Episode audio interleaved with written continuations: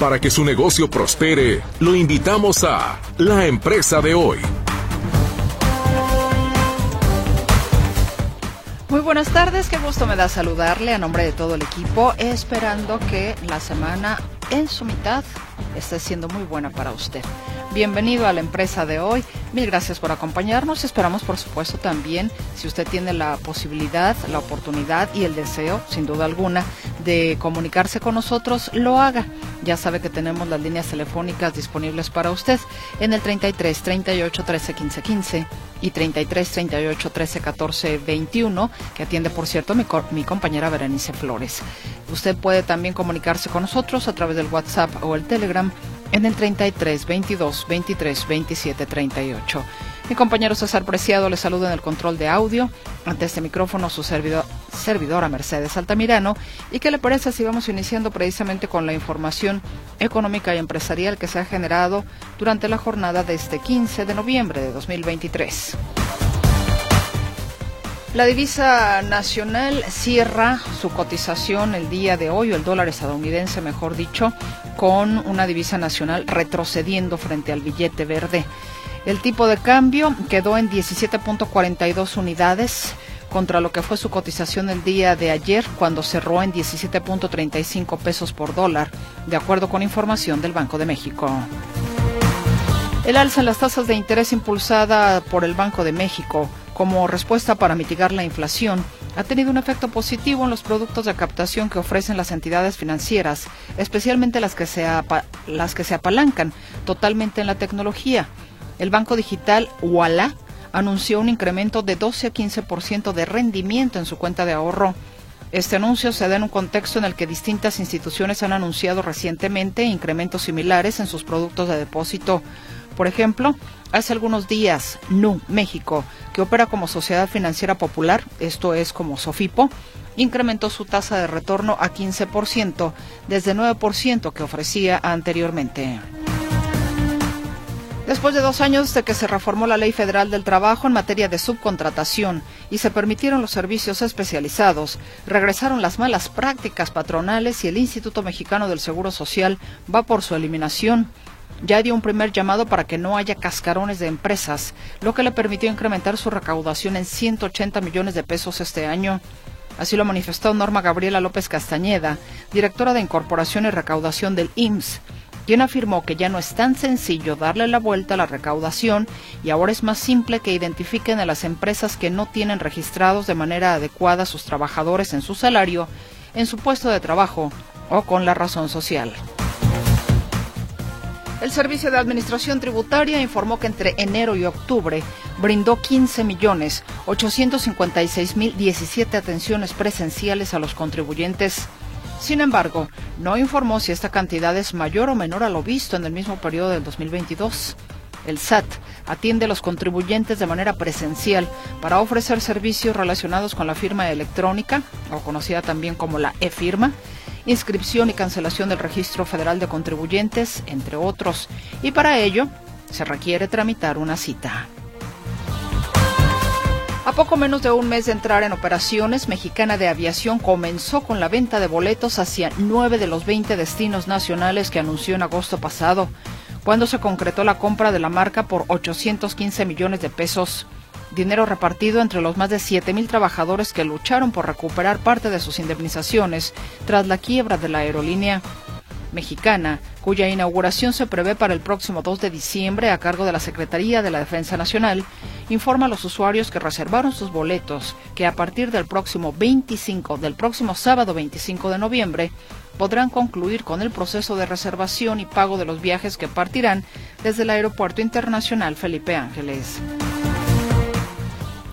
El gran volumen de departamentos que existen en Acapulco y su bajo nivel de cobertura de seguros genera una complejidad adicional para la recuperación de ese destino, considera la institución financiera BBVA durante su participación en el Congreso del Consejo Nacional Empresarial Turístico. El director general del banco, Eduardo Osuna, indicó que en este tipo de lugares de alojamiento hay toda una economía, desde empleo hasta proveeduría, por lo que se debe realizar un plan integral.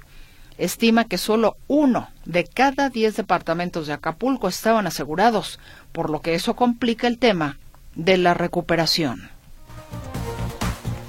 La Procuraduría Federal del Consumidor creó un micrositio en el que ofrece un listado de precios de 8 distintas categorías de productos, en el que informa sobre los precios más altos y más bajos encontrados en las visitas de verificación. En la liga, elbuenfin.profeco.gov.mx, se ofrece la herramienta ¿Quién es quién en los precios para el Buen Fin?, en donde usted podrá consultar precios de 489 productos en las categorías de audio y equipos de sonido, cámaras, cocina, cómputo y celulares, electrodomésticos, línea blanca, televisión y video, así como ventilación.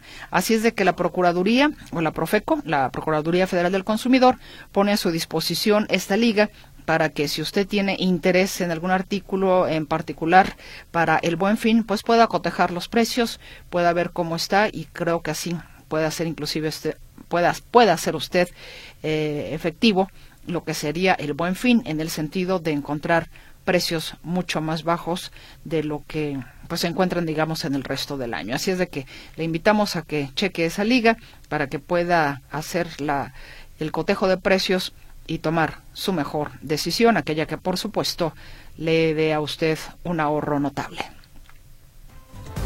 Y aquí estamos entonces en este espacio de La Empresa de Hoy, agradeciéndole como siempre su generosidad en la escucha, y si más adelante usted se comunica con nosotros, por supuesto que también estaremos recibiendo con mucho gusto sus mensajes. Le invito a que se quede con nosotros esta tarde, porque en esta emisión vamos a platicar del régimen simplificado de confianza para las personas físicas. Y para ello nos estarán acompañando los contadores públicos César Morales, Yolanda Cervantes y Beatriz Manzano del despacho Hermanos Vázquez Medina Contadores. Así es de que quédese con nosotros. Régimen simplificado de confianza para personas físicas. Este es un tema sin duda alguna importante. Es un tema que inclusive mucho sale a colación también en la tribuna del contribuyente los lunes que tenemos aquí en Radio Metrópoli, y por si hay alguna duda, pues entonces hoy aquí en La Empresa de Hoy vamos a dedicarle el espacio a hablar precisamente de este régimen simplificado, a quién le conviene, cuáles son sus bondades. Así es de que, dicho lo anterior, ¿qué le parece si me permite hacer una pausa y al regreso iniciaremos, o tendremos, mejor dicho, más contenido para usted en este programa de La Empresa de Hoy? Gracias por acompañarnos.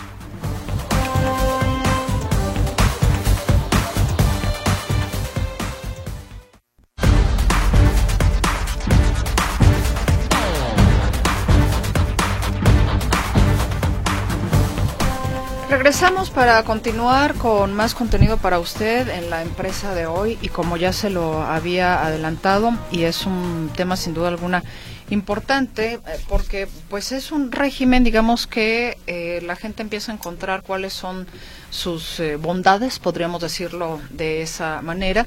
Y para hablar precisamente del régimen simplificado de confianza para personas físicas, esta tarde le damos la bienvenida en primera instancia al contador público César Morales. Contador, ¿cómo está usted? Hola, Mercedes, pues muy contento de estar aquí nuevamente contigo, trayendo información importante para todos tus radioescuchas.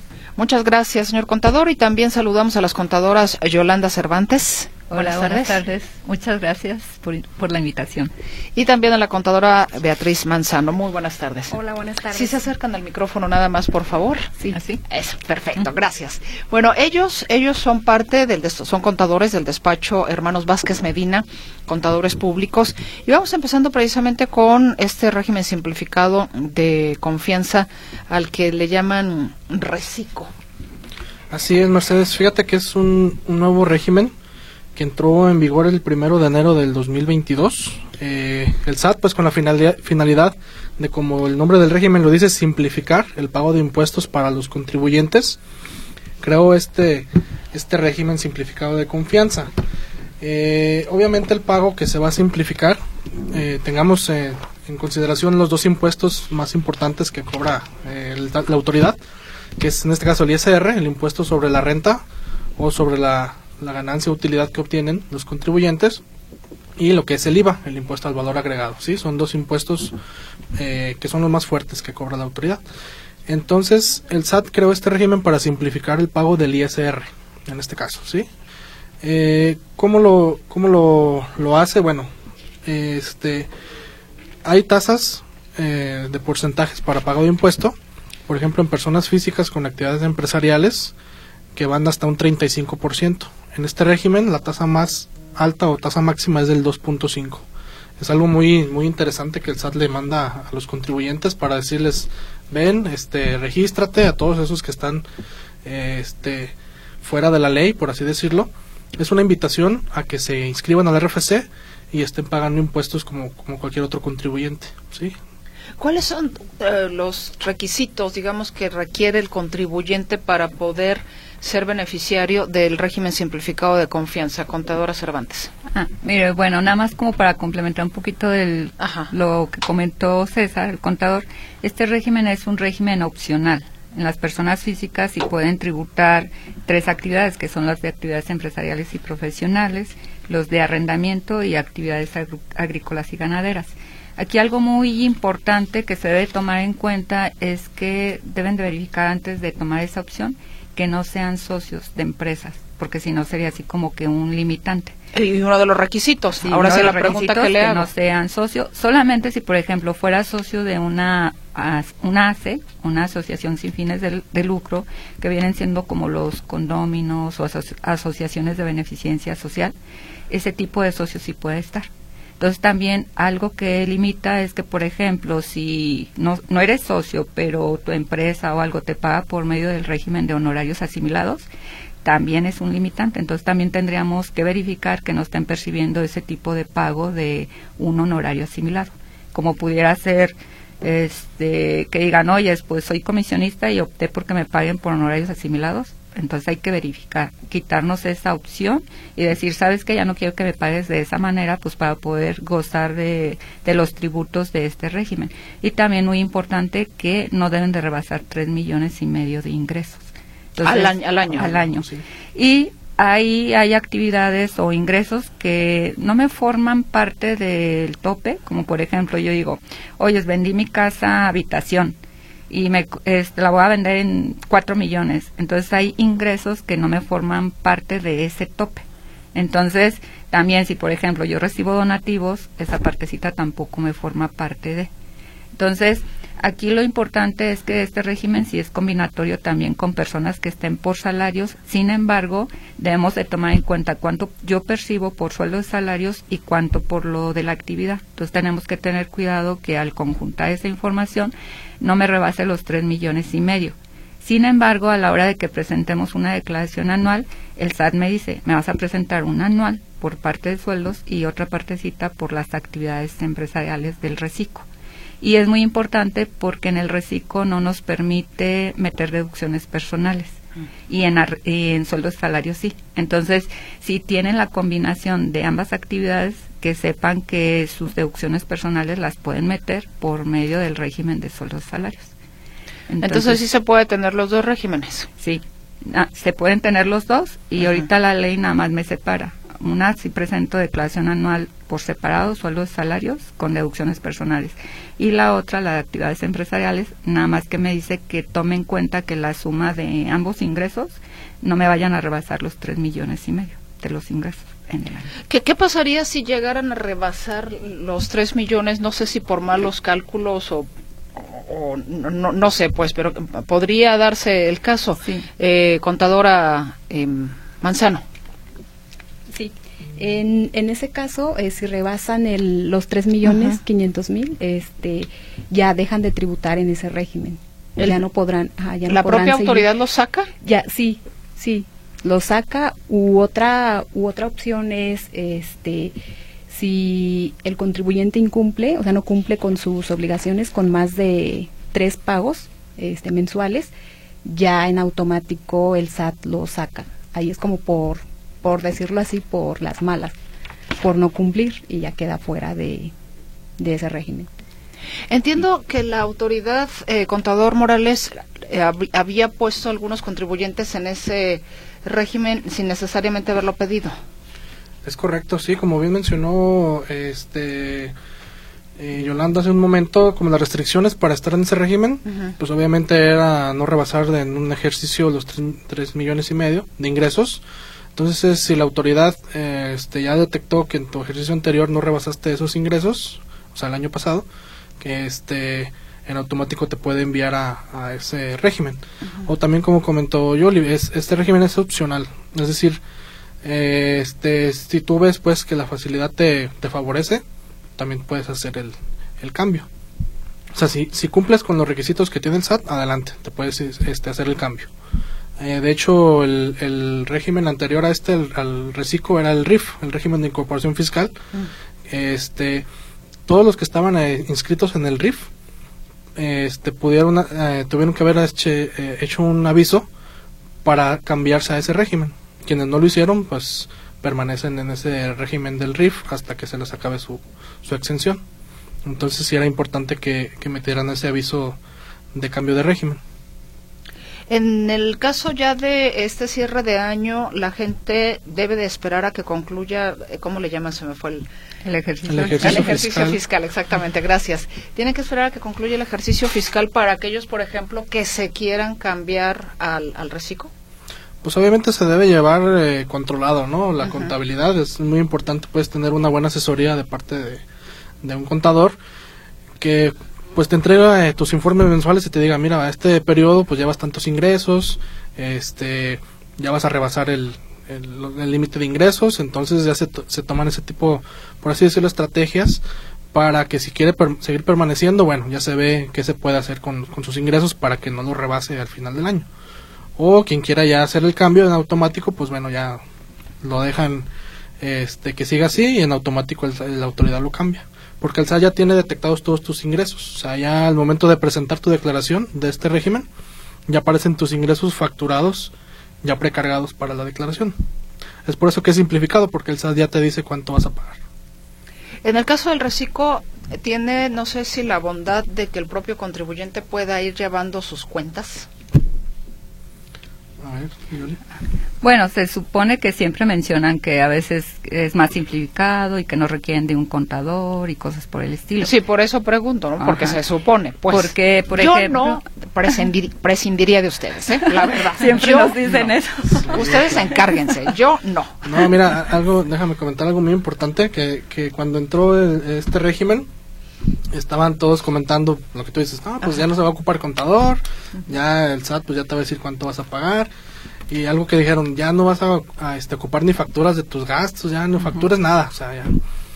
Por eso lo mencionaba al principio, separaba los dos impuestos. El ISR es el que entra en la simplificación, porque en base a tus ingresos que percibiste durante el mes, es el porcentaje que vas a pagar, como te mencionaba, del 1 al 2.5%, dependiendo del rango de tus ingresos que hayas obtenido.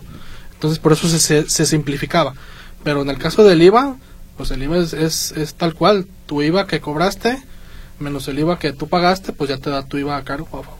Entonces sí es necesario que pidan sus facturas de gastos, no se crean de que ya no van a ocupar facturas. No, bueno, fuera, ¿no? O sea, digo, que todo fuera realmente más simplificado, pero por eso mismo es que yo creo que en este caso uno tiene que recurrir a los expertos. Claro que sí, una buena asesoría. A los que saben, ¿no? Entonces, por eso mismo es que estamos abarcando, bueno, en esta ocasión este tema, para que usted pueda en un momento determinado acercarse al despacho Hermanos Vázquez Medina Contadores, porque hay cuestiones que sí, de repente uno pues no entiende esto de lo fiscal y lo contable. De repente, mis respetos para ustedes porque es un poco terrorífico. Nada más un comentario aunado a lo que menciona César. También es importante los gastos porque quienes tienen trabajadores, también para el reparto de PTU. Entonces, si ustedes no consiguen comprobantes de gastos, pues les va a quedar una utilidad y a la hora de que tengan que repartir, o tan solo en una revisión para darle materialidad a su actividad, porque ¿cómo va a vender una botellita de agua si no tengo la compra?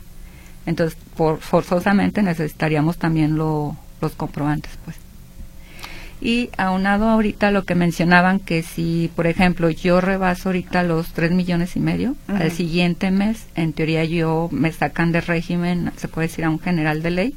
Aquí el problema es que me van a tener que hacer meter complementarias desde enero a otro régimen. Entonces, en otro régimen general de ley o en el que me metan, ahí sí también necesito las deducciones para ISR, porque es en base a utilidades si aplica una tarifa.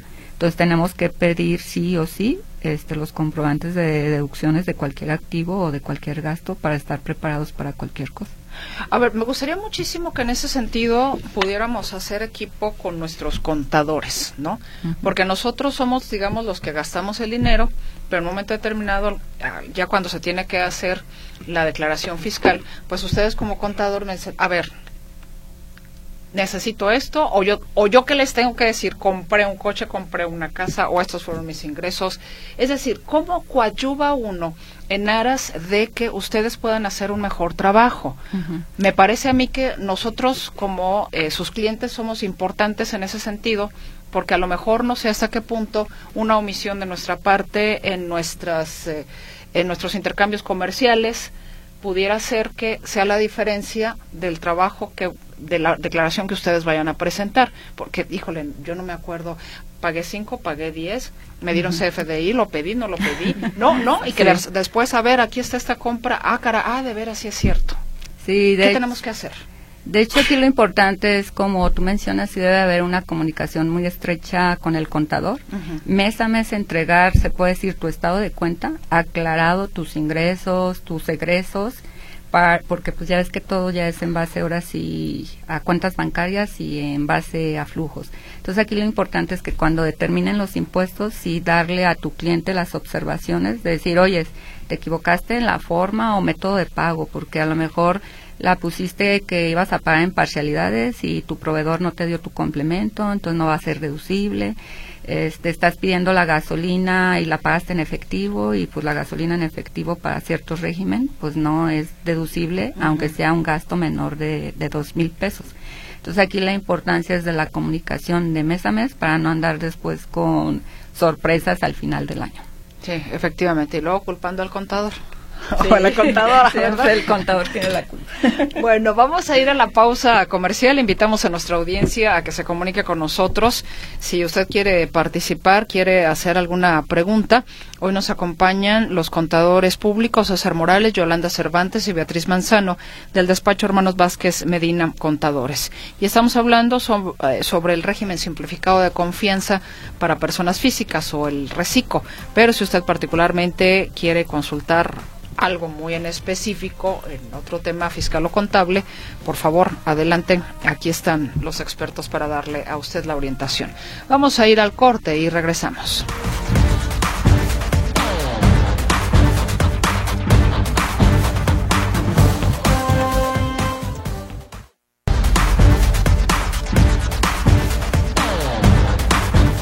Estamos de regreso en La Empresa de Hoy. Y en esta ocasión nos acompañan los contadores públicos César Morales, Yolanda Cervantes y Beatriz Manzano del despacho Hermanos Vázquez Medina Contadores. El tema que usted ya ha escuchado, han venido desarrollando los contadores, es sobre el régimen simplificado de confianza para personas físicas o el famoso RESICO. Ahora, ¿cuáles son las obligaciones que tiene este régimen, contadora Beatriz Manzano? Sí, este régimen, bueno, estar inscrito al RFC, contar con su firma electrónica y contar con el buzón tributario, activar ahí los medios de contacto en buzón tributario. Tenía la vigencia, bueno, ya es obligatorio a partir del 2 de octubre, pero también hay multas, y las multas, bueno, hubo una prórroga que sería ya hasta para enero 2024. Y las multas pues son algo elevadas, que van desde 3,420 a 10,260. ¿Por no tener tributario? Por no actualizar el medio de contacto. Y para eso pues también necesitan ingresar un correo electrónico por lo menos y un número telefónico de la persona. Aquí algo muy importante, aparte de que si no dan de alta su correo y su buzón, aparte de la multa, creo que aquí lo más importante es resaltar que te pueden cancelar o restringir tus sellos de facturación. Entonces imagínate el no tener activados tus sellos a la hora de que quieras hacer una venta y que no puedas emitir una factura. Creo que eso sería algo de lo más delicado, claro, independientemente de la multa. el que te restrinjan tus sellos de facturación. ¿Pero eso sería más para las personas morales? No, ¿o también es un causal del hecho de que no actualices tu buzón para personas físicas y morales, porque ambas están obligadas. Ya. Entonces ya el límite, como dice la contadora Beatriz, es a más tardar el 2 de octubre, pues ya pasó, el 2 de octubre del 2023. Pero se dio una prórroga para la multa. Pero por eso sí es importante que desde ahorita verifiquen si está activado su buzón. De recién cuando entró la obligatoriedad eran 2, puedes dar de alta hasta 5 y tener dado de alta un celular. Entonces es importante que verifiquen que al menos los tengan activos, pues para evitar la multa y para evitar una posible restricción de sellos de facturación. A ver, contadora, si la entendí bien, ¿hasta 5 correos? Sí, uno puede dar de alta a 5 correos para que te pudiera notificar el SAT. En decir, uno, en checa otro, tu buzón. Ajá, para que las 5 personas o los 5 correos sepan, les va a llegar a su correo, que verifiquen su buzón. Entonces, no necesariamente van a ser malas noticias, pero al menos les notifican para que verifiquen su buzón. En ese sentido, ¿es recomendable que mi contador tenga mi buzón? Sí, aquí lo recomendable. Mi correo, pues.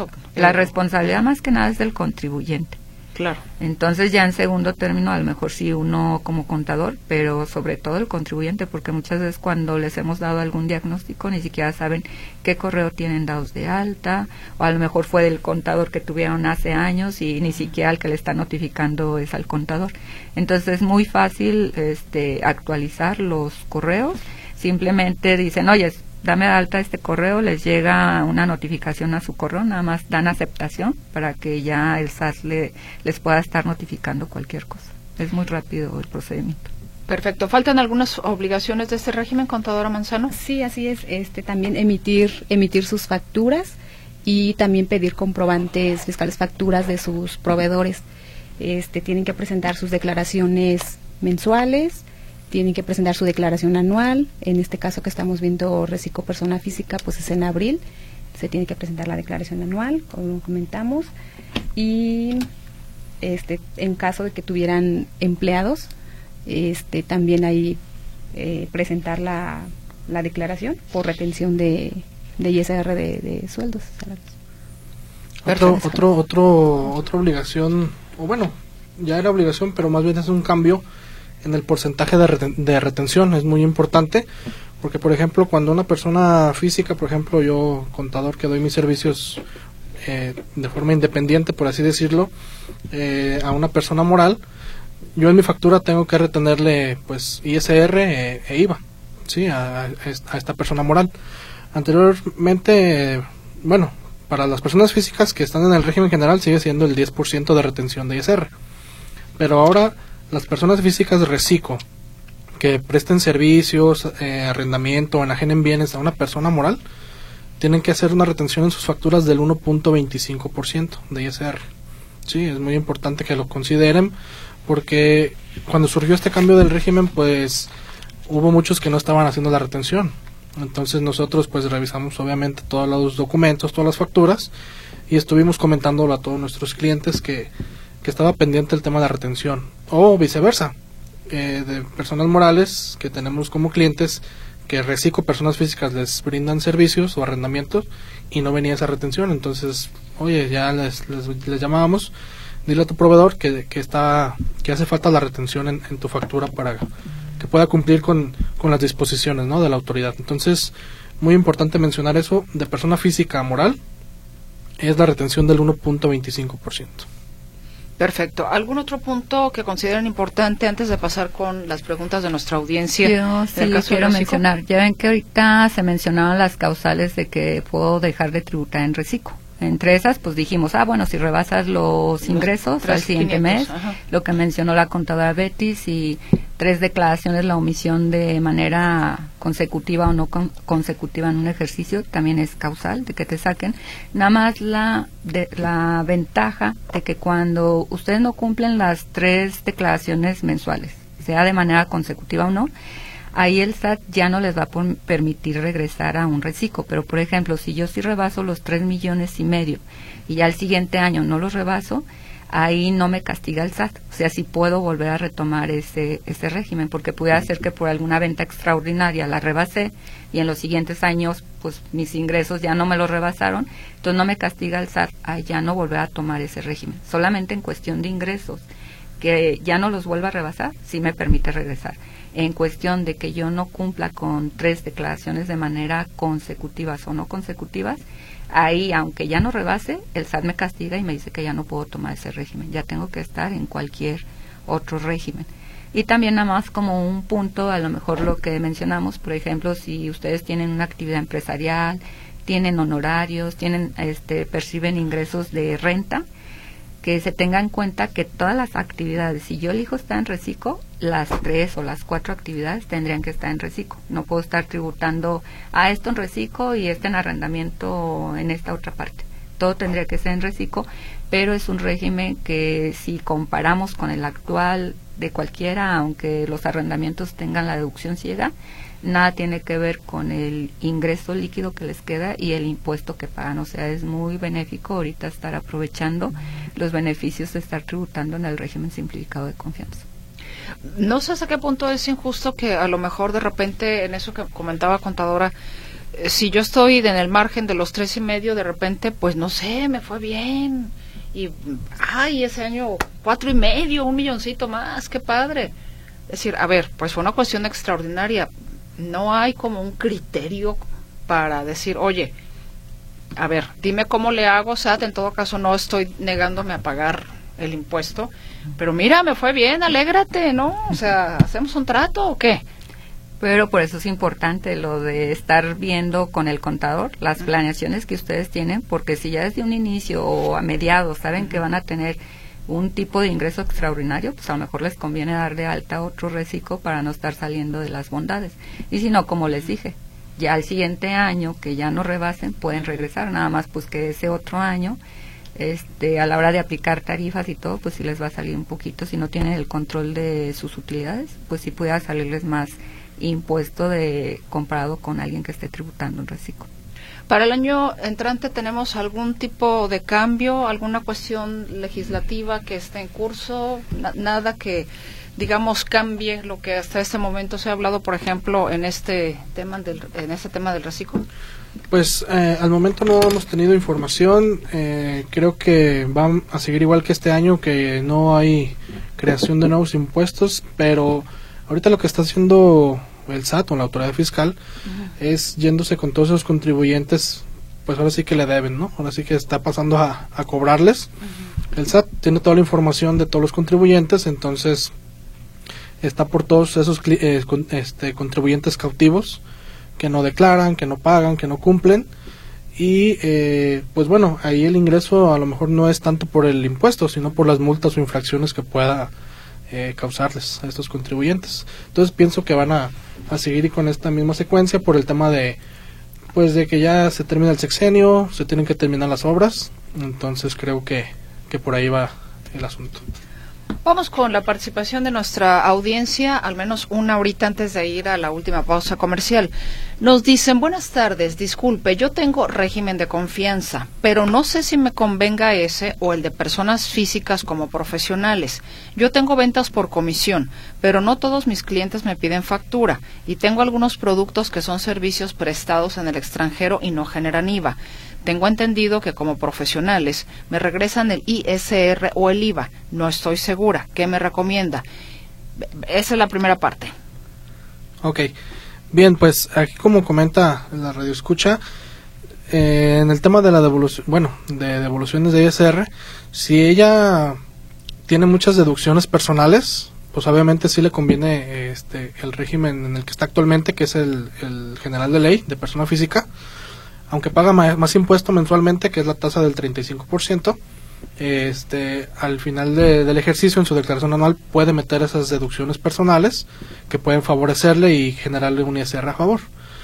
En lo que comenta de que muchos no le piden factura, si el dinero ingresa a su cuenta bancaria, tendría que emitir facturas al público en general. Esto pues para que empate ahora sí que lo ingresado con lo facturado, ¿no? Ya no es el tema fiscal y no fiscal. O sea, si el dinero entró a tu cuenta y no te pidieron factura, público en general hay que hacer la factura. Y pues bueno, ya que ella valore lo que les comentaba, la determinación del RESICO, pues son tus ingresos mensuales por la tasa que es la máxima del 2.5. Nada más no puedes en tono al meter deducciones personales. Esa es la primera duda de la señora Leti Uribe. Y la segunda, si yo facturo a una persona moral, ¿debo desglosar IVA? Y si ellos me facturan a mí, ¿no? ¿Me aclaran eso, por favor? Muchas gracias. Sí, bueno, ahorita también hiciste mención que prestaba servicios como al extranjero. Entonces, nada más tener en cuenta que si presta algún servicio, si ella es de honorarios, presta un servicio al extranjero, recordar que no me causaría IVA, estaría tasa cero, pero siempre y cuando yo compruebe que la institución bancaria que me estaba pagando es del extranjero. Eso nada más sería la causa en la que no pudiera yo cobrar el IVA. Pero si yo presto un servicio a la física, a la moral, a quien sea, aquí en territorio nacional, sí me causaría IVA, sí tendría que desglosar IVA, excepto si soy doctor, pues el doctor no cobra IVA. Entonces tendríamos que ver qué tipo de profesionista es el que nos está hablando.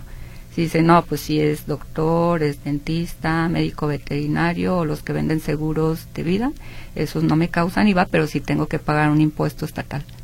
Entonces tendríamos que ver a qué se dedica para saber si sí causa o no, pero si es cualquier de honorarios de asesoría, sí tendría que causar IVA. Y antes de la pausa, a ver, no entendí aquí, señora Francisca López, ¿por qué combinatorio? ¿Qué no es compatible? ¿Pero qué? No sé si fue del contexto. A lo mejor fue lo que comentó aquí Yoli, que puedes mezclar arrendamiento con actividad empresarial y sueldos. No sé si quiso mencionar esa parte. Como bien comentó Yoli, o sea, puedes estar en RESICO, tener ingresos por arrendamiento y a lo mejor vendes algún producto, no sé. Puedes mezclar esos dos ingresos en el RESICO, nada más no rebases o no puedes rebasar el monto límite de ingresos. Y un aviso, nos dicen, Avenida América y Ávila Camacho, colapsado. Bueno, entonces, gracias por este reporte para que usted procure evitar la zona. Repetimos, Avenida América y Ávila Camacho, colapsado. Tenemos que hacer una pausa y ya volvemos.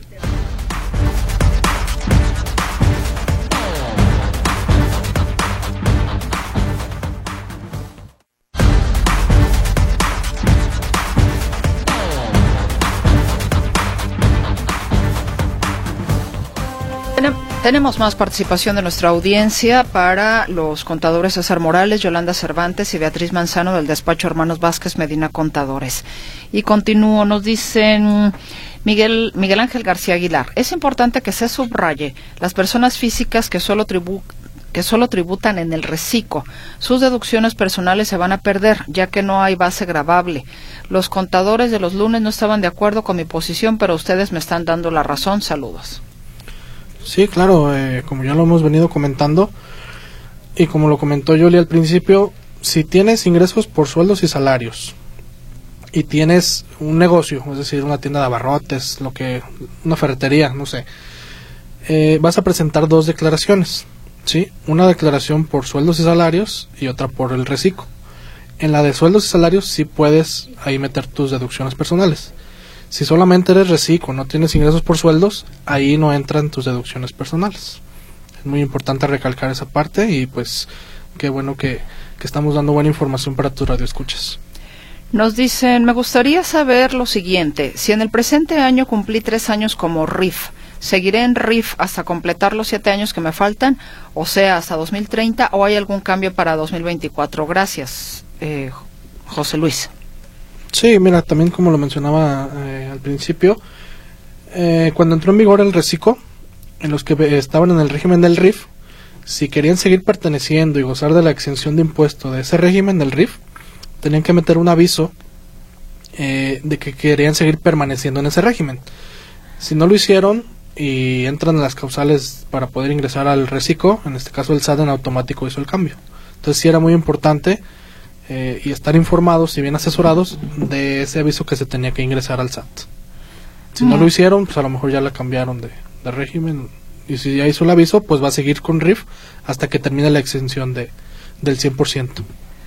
Nos dice, añadir algo. Nada más como un comentario. Aquí cada contribuyente tiene que analizar, porque ese régimen, el RIF, todos los contribuyentes que hasta agosto del 2021 alcanzaron ese régimen, trae también muchos beneficios. Ya a partir de septiembre que querían, pues ya no podían.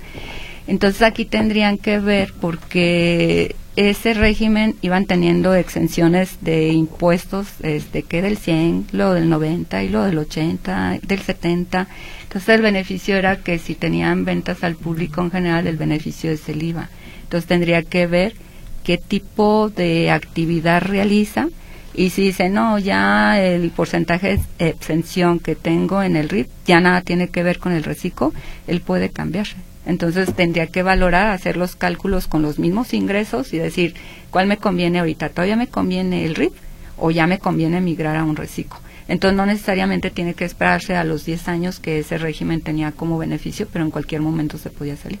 Entonces sería que él analice y si le conviene, pues ya iniciar el año al nuevo cambio del RESICO. No más eso, faltaría que quedarte como esclavo de algo que no quieres, ¿no? O que no te conviene como... Sí, pero ese régimen también tenía muchas bondades y ahorita ya desapareció a partir de septiembre del 2021.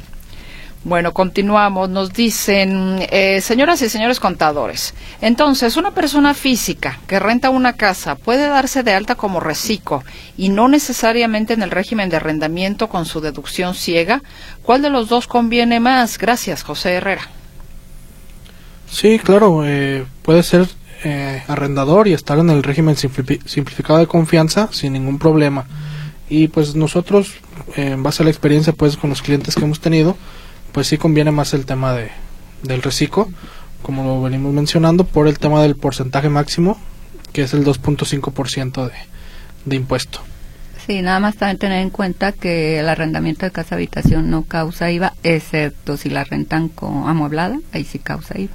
Pero sí puede estar en cualquiera, pero hemos visto que el RESICO ahorita les beneficia mucho, aunque tengan la exención del 35%.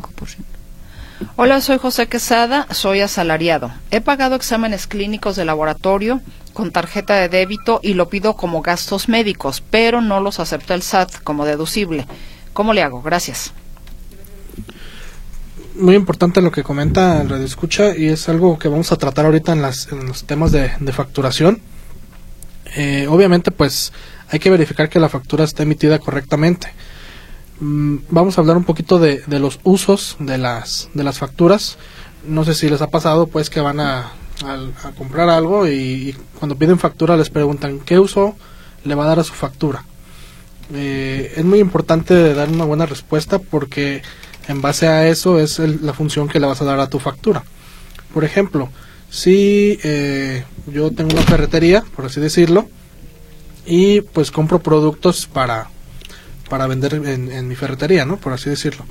Entonces, cuando yo compro mercancía, el uso que le voy a dar es adquisición de mercancías. ¿Por qué? Porque yo la voy a adquirir para después venderla. En caso, igual, tengo mi ferretería y tengo el servicio de internet o de telefonía. Entonces la factura que me emita pues el proveedor, el uso que le voy a dar es un gasto general. ¿Por qué? Porque ese no lo voy a vender, ese nada más es un gasto que voy yo a deducir.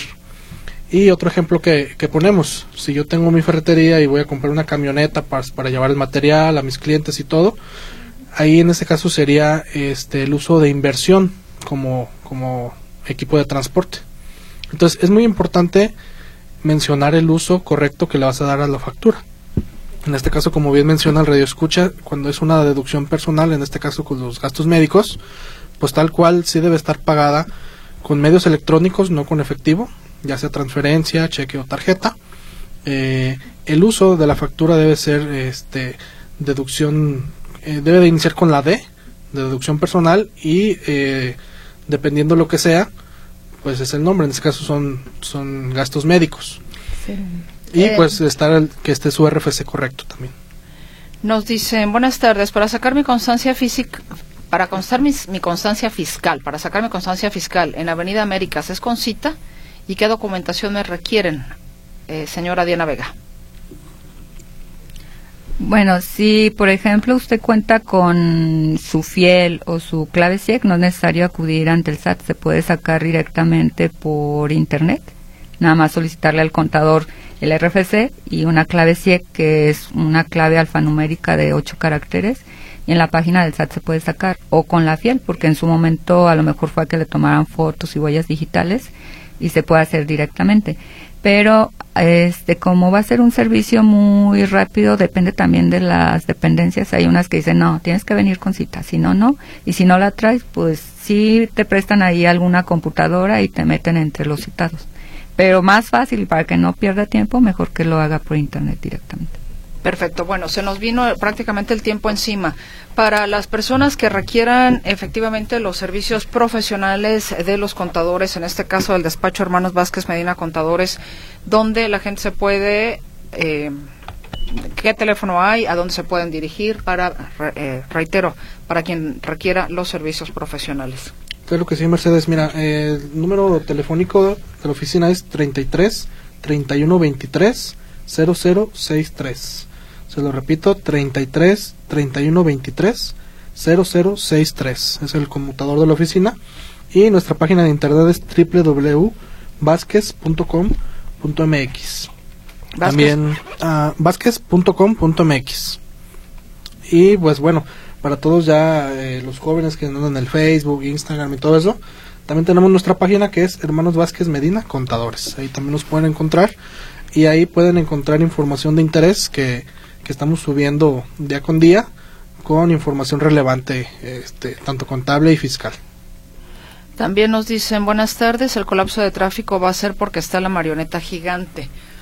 Bueno, la marioneta va a estar hasta las 7. A las 5 iba a estar la marioneta gigante allá en Zapopan. Y a las 7 está programada en la avenida Chapultepec, entre Mexical 5 y Pedro Moreno. No sé si es que ya estén haciendo corte o cerrando calles, no lo sé. Ahora lo voy a tratar de averiguar con mis compañeros. Pues bueno, muchísimas gracias a los tres por haber estado con nosotros en esta ocasión, con este tema. Ojalá que haya sido de la utilidad de nuestra audiencia. Contador César Morales, muchas gracias. Gracias, Mercedes, y pues estamos a la orden para toda la gente. Yolanda Cervantes, muchas gracias. Sí, también muchas gracias, y gusto estar aquí.